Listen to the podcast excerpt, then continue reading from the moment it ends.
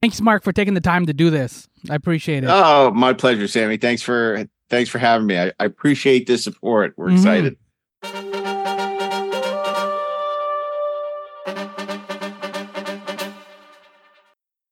Yo, welcome to my summer lair. I'm your host, Sammy, currently in detention at Ridgemont High for 48 hours, Younan. And welcome Mark Altman to the program. You may know him from his work on hit TV shows like Castle and The Librarians, or perhaps you've read some of his comic book adaptations for Star Trek or those oral history books on Battlestar Galactica and Buffy. He's an accomplished writer, producer, and deep diver of all things geeky. His latest project as a writer and TV producer is Greatest Geek Year Ever 1982, which you can stream on the CW app. At the movies, 1982 is a year of cosmic wonders and electric dreams. E.T., the extraterrestrial, Blade Runner, Star Trek II, The Wrath of Khan, Poltergeist, Tron, Conan the Barbarian, The Thing, Rocky 3, so much more. Eddie Murphy's film debut in 48 hours. That list is not even exhaustive. 1982 was magic. So, to navigate all of that awesome is the CW's greatest geek year ever, 1982, which uncovers the secrets, stories, and epic moments that shaped our geeky lives. Probably still shape our geeky lives. This isn't using nostalgia as a time machine. Greatest Geek Year Ever is a recognition of how our geek history still impacts our present and the unique, charmingly demented individuals we've all grown up to become. As you'll hear, what's super fun about Mark's work is that he's not afraid to get his hands all nerdy. He's like a pop culture archaeologist, digging up hidden gems and bringing them back to life for a whole new generation of fans. This My Summer Lair conversation is sparked by his experiences co creating Greatest Geek Year Ever, as well as some delightful 80s related tangents, including one about Knight Rider. Oh, yo, you can hear the Knight Rider theme song in your head right now, can't you? If you're passionate about all things 80s and beyond, if you're a fan of pop culture and the impact it has on our present era, or if you just enjoy two geeks getting all geeky in public, talking about the greatest geek year ever, this episode is dedicated to you. This time traveling podcast extravaganza begins with my 1982 shameful confession. Sound, The Final Frontier. My Summer Lair is an enterprise, a pop culture voyage with a continuing mission to explore strange new worlds, to seek out new creators and celebrate established producers, to boldly go where no podcast has gone before. And now here is your host, Sammy Younan if you're ready to go, uh, we'll just kind of jump in and talk about all the fun that was 1982. Yeah, whenever, whenever, whenever you're you're good to go, I'm uh, I'm I'm I'm ready. Sure. Actually, I I was debating if I should open with a confession because I was watching your docu series, and I've never seen Megaforce. Is it too late? Is it too late to go back and watch it? Have I missed well, the moment? You know, Oh, Sammy, it's never too late. Uh, what they said, 30 Rock, it's never too late for now. Mm-hmm. It's never too late for Megaforce. Okay. Because the thing is, it never gets better. It's always, it, I mean, it, it, it, truly is in that rarefied air of Plan 9 from outer space and the Apple mm-hmm. and, you know, all these, these classic, terrible movies that are somehow wildly enjoyable. Mm-hmm. And, you know, I, I, don't mind criticizing it because no one is funnier and more self deprecating about it than Barry Bostwick Yeah, he was great in your docuseries. I mean, he's so. it really is such an artifact of the the age and it is kind of instructional because you know that was a movie that was kind of made you know obviously um the director uh was a famous stuntman uh but also it was sort of made at the behest of a toy company. You know, they created Mattel did the um, the toys and the um, and the costumes and mm-hmm. you know all before IP Mania. This was the equivalent of the kinds of movies. This is what you get when there's no one with a real vision. I mm-hmm. mean, you know, you could say Al Ruddy, the producer of The Godfather, wrote, co-wrote and produced it, but this is not The Godfather. no, it didn't even look close to The Godfather. But I was like, Watching and- the clips, I was like, man, I want to check this out. I never got around to it. I'm kind of fired for that. it, it, it- and I have to admit, I'll be honest, I'll make an admission to you Mhm. now that I did not see Megaforce back in the 80s. It was many years later. So, you know, I that famous opening weekend when Blade Runner and the, the thing opened and Megaforce, hmm uh, I did not see Megaforce. Then I did not see it when it came out on uh, uh, v- VHS. hmm I did not have the video game that Bryan Cranston did the commercial for as a young boy. hmm Uh, and I, so it was only many years later that I discovered the joys of Megaforce. And I was so glad to be able to include in the movie because, again, you know, Bo- Bostwick is so fantastic in the series talking about Megaforce. yeah. And it, it kind of is sort of like, you know, after you have your, your steak and your serious appetizer, and it's the dessert we you know you got your uh, your appetizer which is the thing and then you get the sweet dessert which is megaforce so I, I particularly love that episode where we deal with the three of them This is a bit of a tangent. It's not related per se to your docuseries, but what was the deal with all the cars back in the 80s? Like the General Lee, the DeLorean, the A Team van, Knight Rider, Megaforce. What was the fascination with like Well, souped up that's a good question i mean the general lee you know dates back to the 70s but you know it's a good question because some of these are such iconic cars i mean like knight rider uh, we originally wanted to include all the TV series of 82 also, Mm-hmm. and we just realized we, we couldn't, or this would have been a 40 part series, right? Yeah.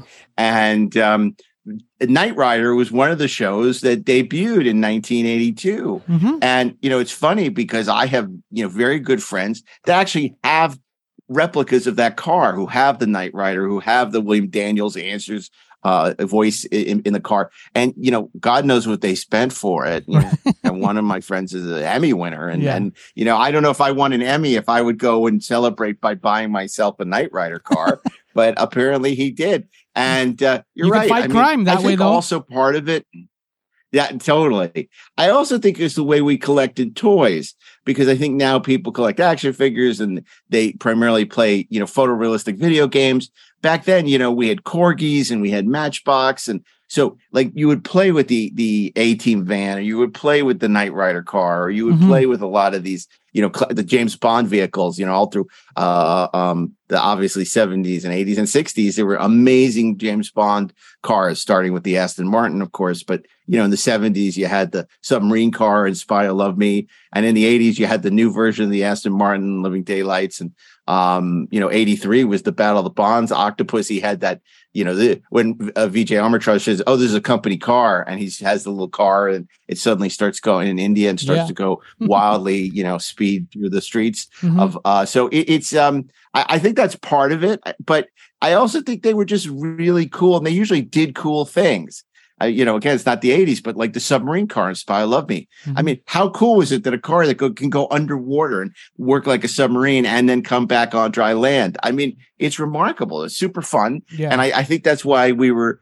uh, you know obsessed by cars you know Mhm. and then Christine, obviously, it's funny because that was um well, you know, Carpenter had wanted to do after the thing, Christine and Firestarter at Universal, but because the thing was such a bomb, it ended up, you know, not happening there. I mean, he ended up having to go to another studio because after the thing, it sort of killed his chances. And I mean, that was the thing that was um you know, so uh, mortifying. Him he, at the time he was married to Adrienne Barbeau. He comes back from a vacation, you know, a week or two before the thing opens, and he sees ET on the cover of Rolling Stone, you know, friendly alien, and he, Yeah. he realizes, oh my god, the thing's going to bomb, Mhm. and it was, you know, it was mortifying to him. It was, and he was right. Obviously, that we love the thing now, and it's a brilliant movie, but it made twelve cents at the box office Yeah. back in '82.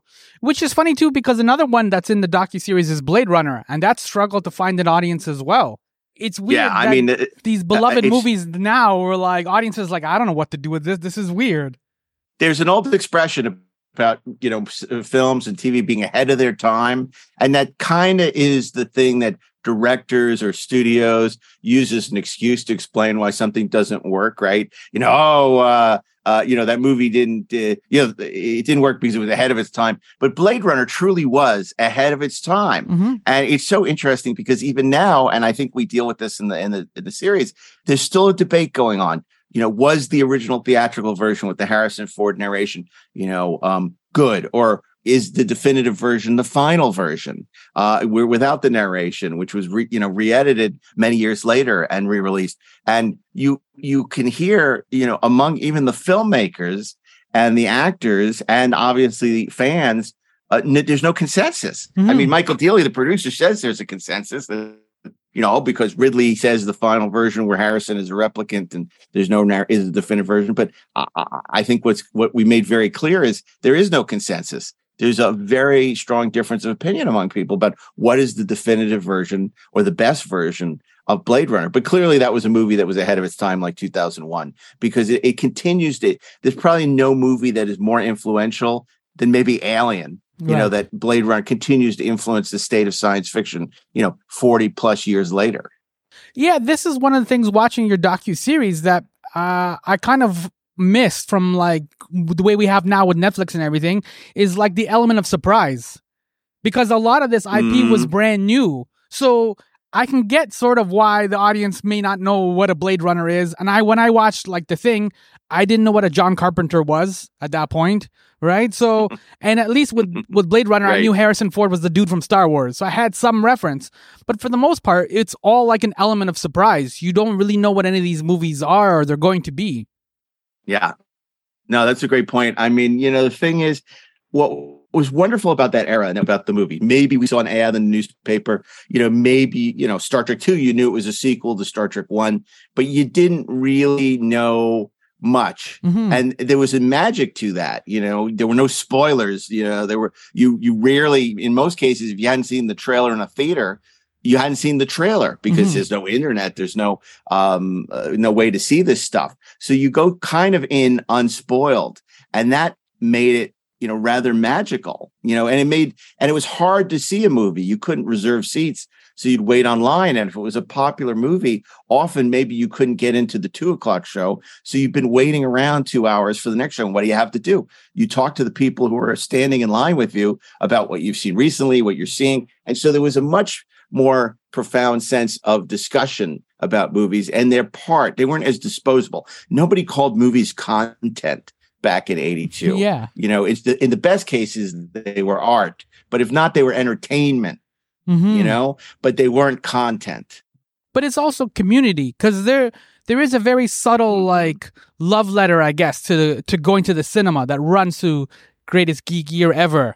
Um, and I know you worked in a video rental store for a bit too, right? Which is where we discovered some of these movies because we weren't old enough to get into them or couldn't uh, like get to them or whatever. Wow, you did your homework, Sammy. Oh yeah. you did your homework. That is that is true. I worked at a Leo's video bin in Brooklyn, New York when I was in high school. So probably in 82 I was already working in a video store and that was that was such a novel uh, uh job that will never really exist again and um and that was where you got that was a big part of again the pre-internet discussion because people come into the store and they say oh do you have uh you know do you have the road warrior in and you'd be like, "Oh no, I'm sorry, Ralph." Because maybe the guy only ordered two or three copies, the owner, because he didn't realize it was like a great movie. And then they say, "Well, what else is good?" And you'd start to you you'd be like an encyclopedia, and this is no I. You'd be a walking IMDb, and say, "Well, maybe you want to look at this, or maybe you know try, try Conan the Barbarian, or you, you know if you you like sort of cheesy sword and sorcery, maybe Sword of the Sorcery you might enjoy, or Yeah. you know open to trying a horror movie, Mhm. you know, and and and or you know, or if you want to share something to watch with the kids, maybe Dark Crystal, you know, and and uh, it's it was so wonderful because you, you and then you get into conversations uh, with the people who came into the store, and it's funny because even then you'd have the owner saying, "Well, whatever we have twelve copies of, that's what you should push," and I always push back on that because I could not recommend a I did not want to recommend a bad movie. Mhm. I remember many years later, you know, we had like I was working in college at a video store. And we had like hundreds of copies of Superman 4, The Quest for Peace. You're And he says, We can't give these away. You got to tell people it's good so they'll rent it. I'm like, I'm not telling people. Yeah. They trust me. Yeah. Not that Superman 4, The Quest for Peace is a good movie. I'm sorry, I won't do it. this is an interesting element as well that runs through uh, 1982, which is it kind of developed a lot of taste, right? Like it, it, now we know what kind of is good taste, what is quality. Yes, the thing and Blade Runner bombed, but over time we've proven like that these are good films and like like if you're going to become interested in film, this is part of your homework. And so it's interesting how Well- because of all this imagination created taste. Well, look at uh, that's a really, really good point. And look at the level of film discourse at the time. It was on a much more erudite scale. You had Pauline Kael and Jack Kroll and Vincent Canby, and obviously even Siskel and Ebert, you know, on television, who were the nation's film critics for all intents and purposes. Mhm. They, they talked about film with love and understanding and an understanding of the past. And people went into movies not expecting to hate things. Right. So you would find what was good about it. You could see a movie that was inherently flawed and still, you know, find what was good about it. Like and, and, you know, Megaforce. like something like Tron, Tron like well, like Megaforce, yeah. but I mean, there there are a lot of movies that came out, you know, that that aren't you know perfect and yet you would find the good in them and if you talked about what didn't work you talked about it on a, a much more critical level, maybe the writing, the cinematography, the directing, you know, rather than just saying that was crap, you know, because now people are competing to have the most clever, especially when you're trying to distill your thoughts down to 140 words, or 140 characters. Mhm. You're trying to find the pithiest and, and pissiest, most uh, cri- criticism of a movie. Right. But back then, when you were criticizing something, you know, it was much more articulate. And I think, you know, that's why, you know, even the films which necessarily aren't as good still like resonate for us because, you know, I make the argument in the documentary that it's not necessarily the greatest movie going year at all time, but it is the greatest geek year. But other people like Scott Mantz, you know, truly believe it is the greatest year for movies ever. But you know, that's why you could go to a movie that cost a million dollars, like Sword and Sorcerer, compared to Conan's forty million dollars, and still really enjoy it. And in many cases, you know, four decades later, still be talking about it. You know, Lee Horsley's, you know, three bladed, you know, sword and uh, things like that, and uh, Richard Lynch is the evil villain, and you know, stuff like Beastmaster, you know, which is four million dollars you know you still love and you don't say oh it looks cheap and cheesy. You just remember that you love it. And uh, you know it was so funny at the time because hbo and would reinforce it because it would be on all the time and everybody called hbo hey beastmaster's on station just like later on they would say tbs the beastmaster Yeah. station and you know the, the, their biggest movie was gone with the wind followed by you know the beastmaster and that was a four million dollar movie Mhm. you know now most tv is made for more more than four million dollars an episode Game of Thrones. so it's um, it, yeah, like Game of Thrones. Right? Could you imagine if Game of Thrones looked like the Beastmaster? I don't amazing. think people would be having it. Yeah. I'd watch that. Yeah, yeah. but you just used a, a key phrase that like that enjoyment that people got out of these movies because almost all the guests that you have in this docu series, they're laughing and they're smiling and they're reminiscing and like they're having a good time as they talk about the movies from 1982, whether they were in them or whether they went and saw them. And so, can you just Yeah, thank us you for saying that.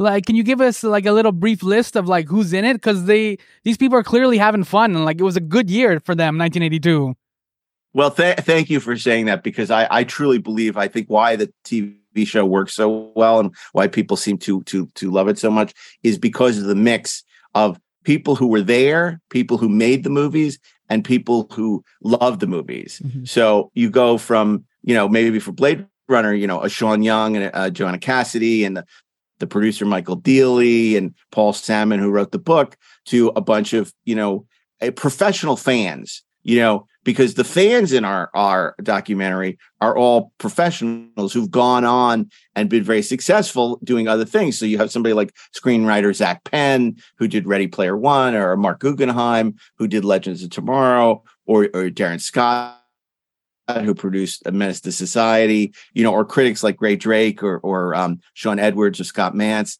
So it, it's such a great mix because it's the people that made it who had one perspective and then the people who were affected by it who love it you know or somebody like felicia day um you know or uh, um, all these wonderful wonderful people. So, you know, it's great. Like I look at uh, in the second week, we deal with Star Trek 2.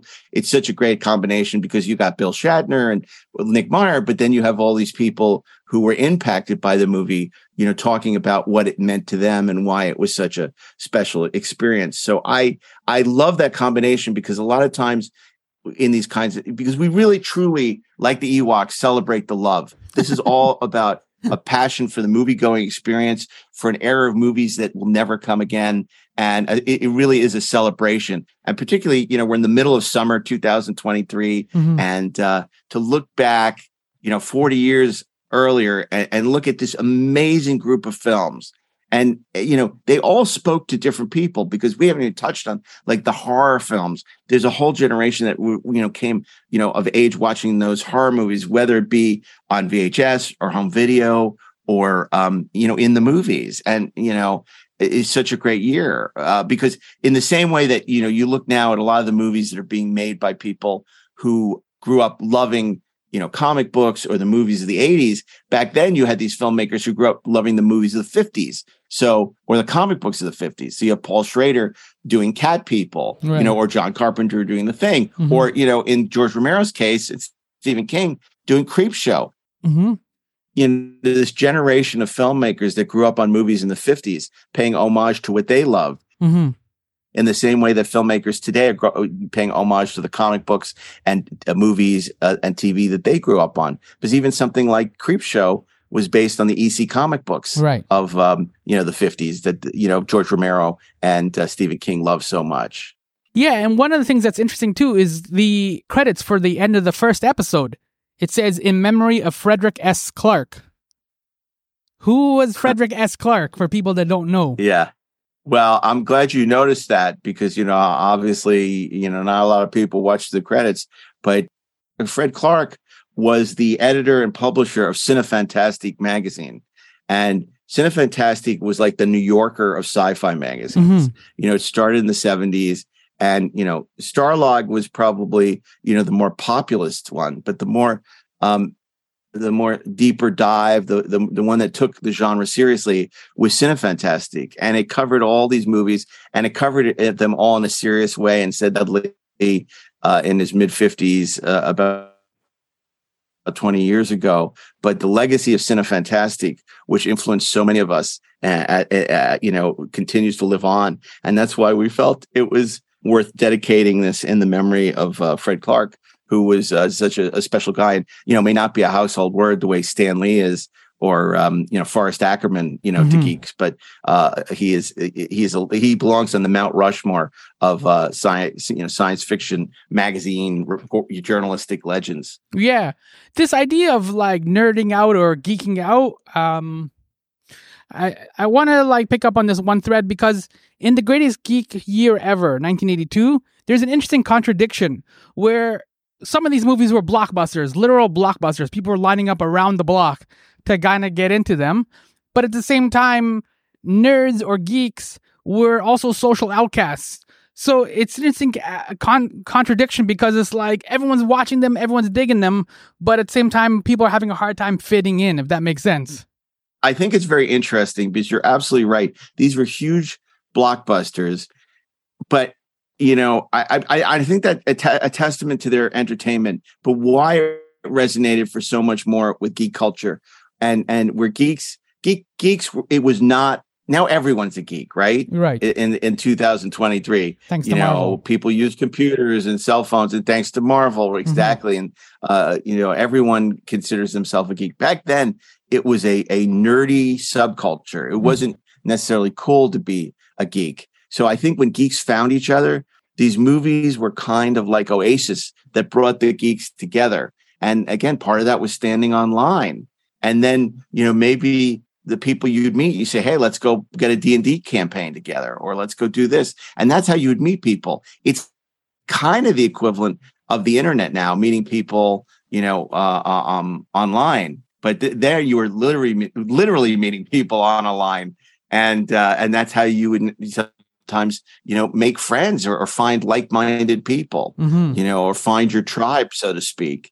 And these movies were sort of the magnet that brought these like-minded individuals together. Because chances are, if you met somebody who was waiting two hours online for Star Trek 2, they probably liked Star Trek, right? Mhm, Yeah. You know, or somebody who was waiting online two hours for Conan the Barbarian. Chances are maybe they liked Robert E. Howard or Frank Frazetta, you know, that you had something in common with them, you know, and the same thing with uh, you know, with the horror films and stuff. So it's um it, it it's really interesting. And then you you do have these incredible mainstream movies that come out that year also that are remarkable. You know, 48 Hours, Tootsie, uh, which you know was one of the top movies of the year. I mean, one of the most successful movies of the year. We don't really talk about that much in the documentary. It's Officer and Gentleman, That's right. Yeah. but that is also part of this phenomena that's going on, which is suddenly the emergence of MTV in '83 becomes. I mean, in eh, sorry, in '81 becomes really significant in terms of marketing in 82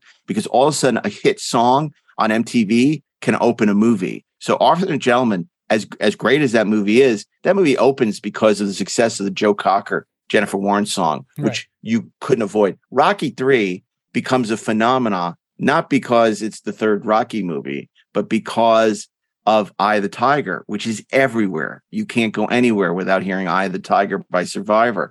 And it's a very different kind of Rocky movie. Right. The first two Rockies were kind of a smaller, intimate movie, whereas this one is more of a kind of leaning towards Yep. a blockbuster kind of mentality. Yeah, I, I absolutely I love in the documentary when David Goodman points out that after these two serious, one of them an Oscar award winning movie, suddenly this is the equivalent of a superhero movie, you know, because basically uh, Rocky teams up with his old nemesis. And of course, it has this huge song, Eye of the Tiger, Mhm. which we all listened to, you know, incessantly and never got bored of, unlike some other songs. And uh, it was it was pretty remarkable. And I love that insight into Rocky Three because people forget Rocky Three was a phenomenon in a way that Rocky One and Rocky Two weren't. Those are great, great movies. But Rocky Three was like this incredible phenomena. And it's suddenly this boxing movie, you know, it wasn't Raging Bull, you know, it was it appealed to kids. It was, you know, something that everyone wanted to see. And, you know, what a year for Sly. I mean, to have Rocky 3 and First Blood come out. Yeah. I mean, Rambo was born that year, became Act First Blood, is a really good film Mhm. directed by Todd Ko- Ted Kotcheff. And Sly is great in it. Mhm. And you have so many of these movies where you had actors who were doing multiple movies that year. I mean, you had Meryl Streep in Sophie's Choice and Still the Night, Jessica Lange, who was in um, Tootsie and Frances. And of course, uh, you know, you had Clint Eastwood in Firefox Honky Yes. Tonk Man. All right. You know, so so so many of these films, you know, people would be in not one but two significant movies that year. Um, and it's really um, and of course Shatner, most of all, in Star Trek II: The Wrath of Khan And- and, Airplane 2: The sequel. Which was So it's a great year for Bill, Yeah. which is magic. I like those airplane movies. So, just to wrap up now, the greatest geek year ever, 1982, will be on the CW. Yeah, As the series rolls around, it's a docu-series, it's a four-part docu-series. As ep- each episode airs every Saturday, are you expecting certain 80s movies to kind of suddenly start showing up on like the streaming like charts and stuff like this? Like all of a sudden there's like uh, hunger now for Poltergeist or the the Well, thing. I'll, I'll tell you, I, I I couldn't imagine a better home for this uh, uh, a, a greatest geek year ever, 1982, the CW. But CW has traditionally been a home for geek entertainment. You know, with the Arrowverse Mhm. and uh, with all the um, you know amazing sci-fi and fantasy shows that they've done in you know Uh, the the past you know decades. So it's such a great fit, and it's such a great schedule to have this on Saturday nights in July mm-hmm. because if it brings back the feeling of being a kid going to the movies you know so i you know my advice is to make some microwave popcorn go get your you know good and plenties plop yourself down in front of the tv every saturday starting july 8th and uh, watch these because it's going to bring back so many memories and i think you're going to learn a, a few cool things about you know these movies you love and you might even learn about some movies you never knew about like megaforce right look at you you're ready to go see megaforce now I, I gotta So we gotta wrap this up so I can watch Megaforce. that's right. And if people miss it, and if people aren't geeks and they're not home on a Saturday night, they can always watch it on the app, or the premiere is going to be repeated on Tuesday the 11th. So plenty of opportunities to watch it and relive those memories that we and and and for I think for kids, it's going to be really eye opening. This is going to be like an alien world for them. Mhm. That this is really the way people watch movies. This is really the way people celebrated movies. Oh my God, all those movies came out in 1982. How is that possible? Right. That's why I made it with Scott and Roger, and I'm so proud of it and so excited that you know I get to share it with the world in July. It's tons of fun. So it's the greatest geek year ever, 1982. Thank you so much, Yeah. Mark, for like hanging out and like geeking out with me because uh, that no, was, my pleasure, Sammy. that was an Just awesome remember year. one thing. Mm-hmm. Just remember one thing before you go. What's that? The good guys always win, even in the 80s. There we go. See, this is a little lesson for the kids, a little takeaway for the kids. You're an inspiration. You and Megaforce. So thank you Well, so take much. care and thanks. Thanks for the time. I appreciate it.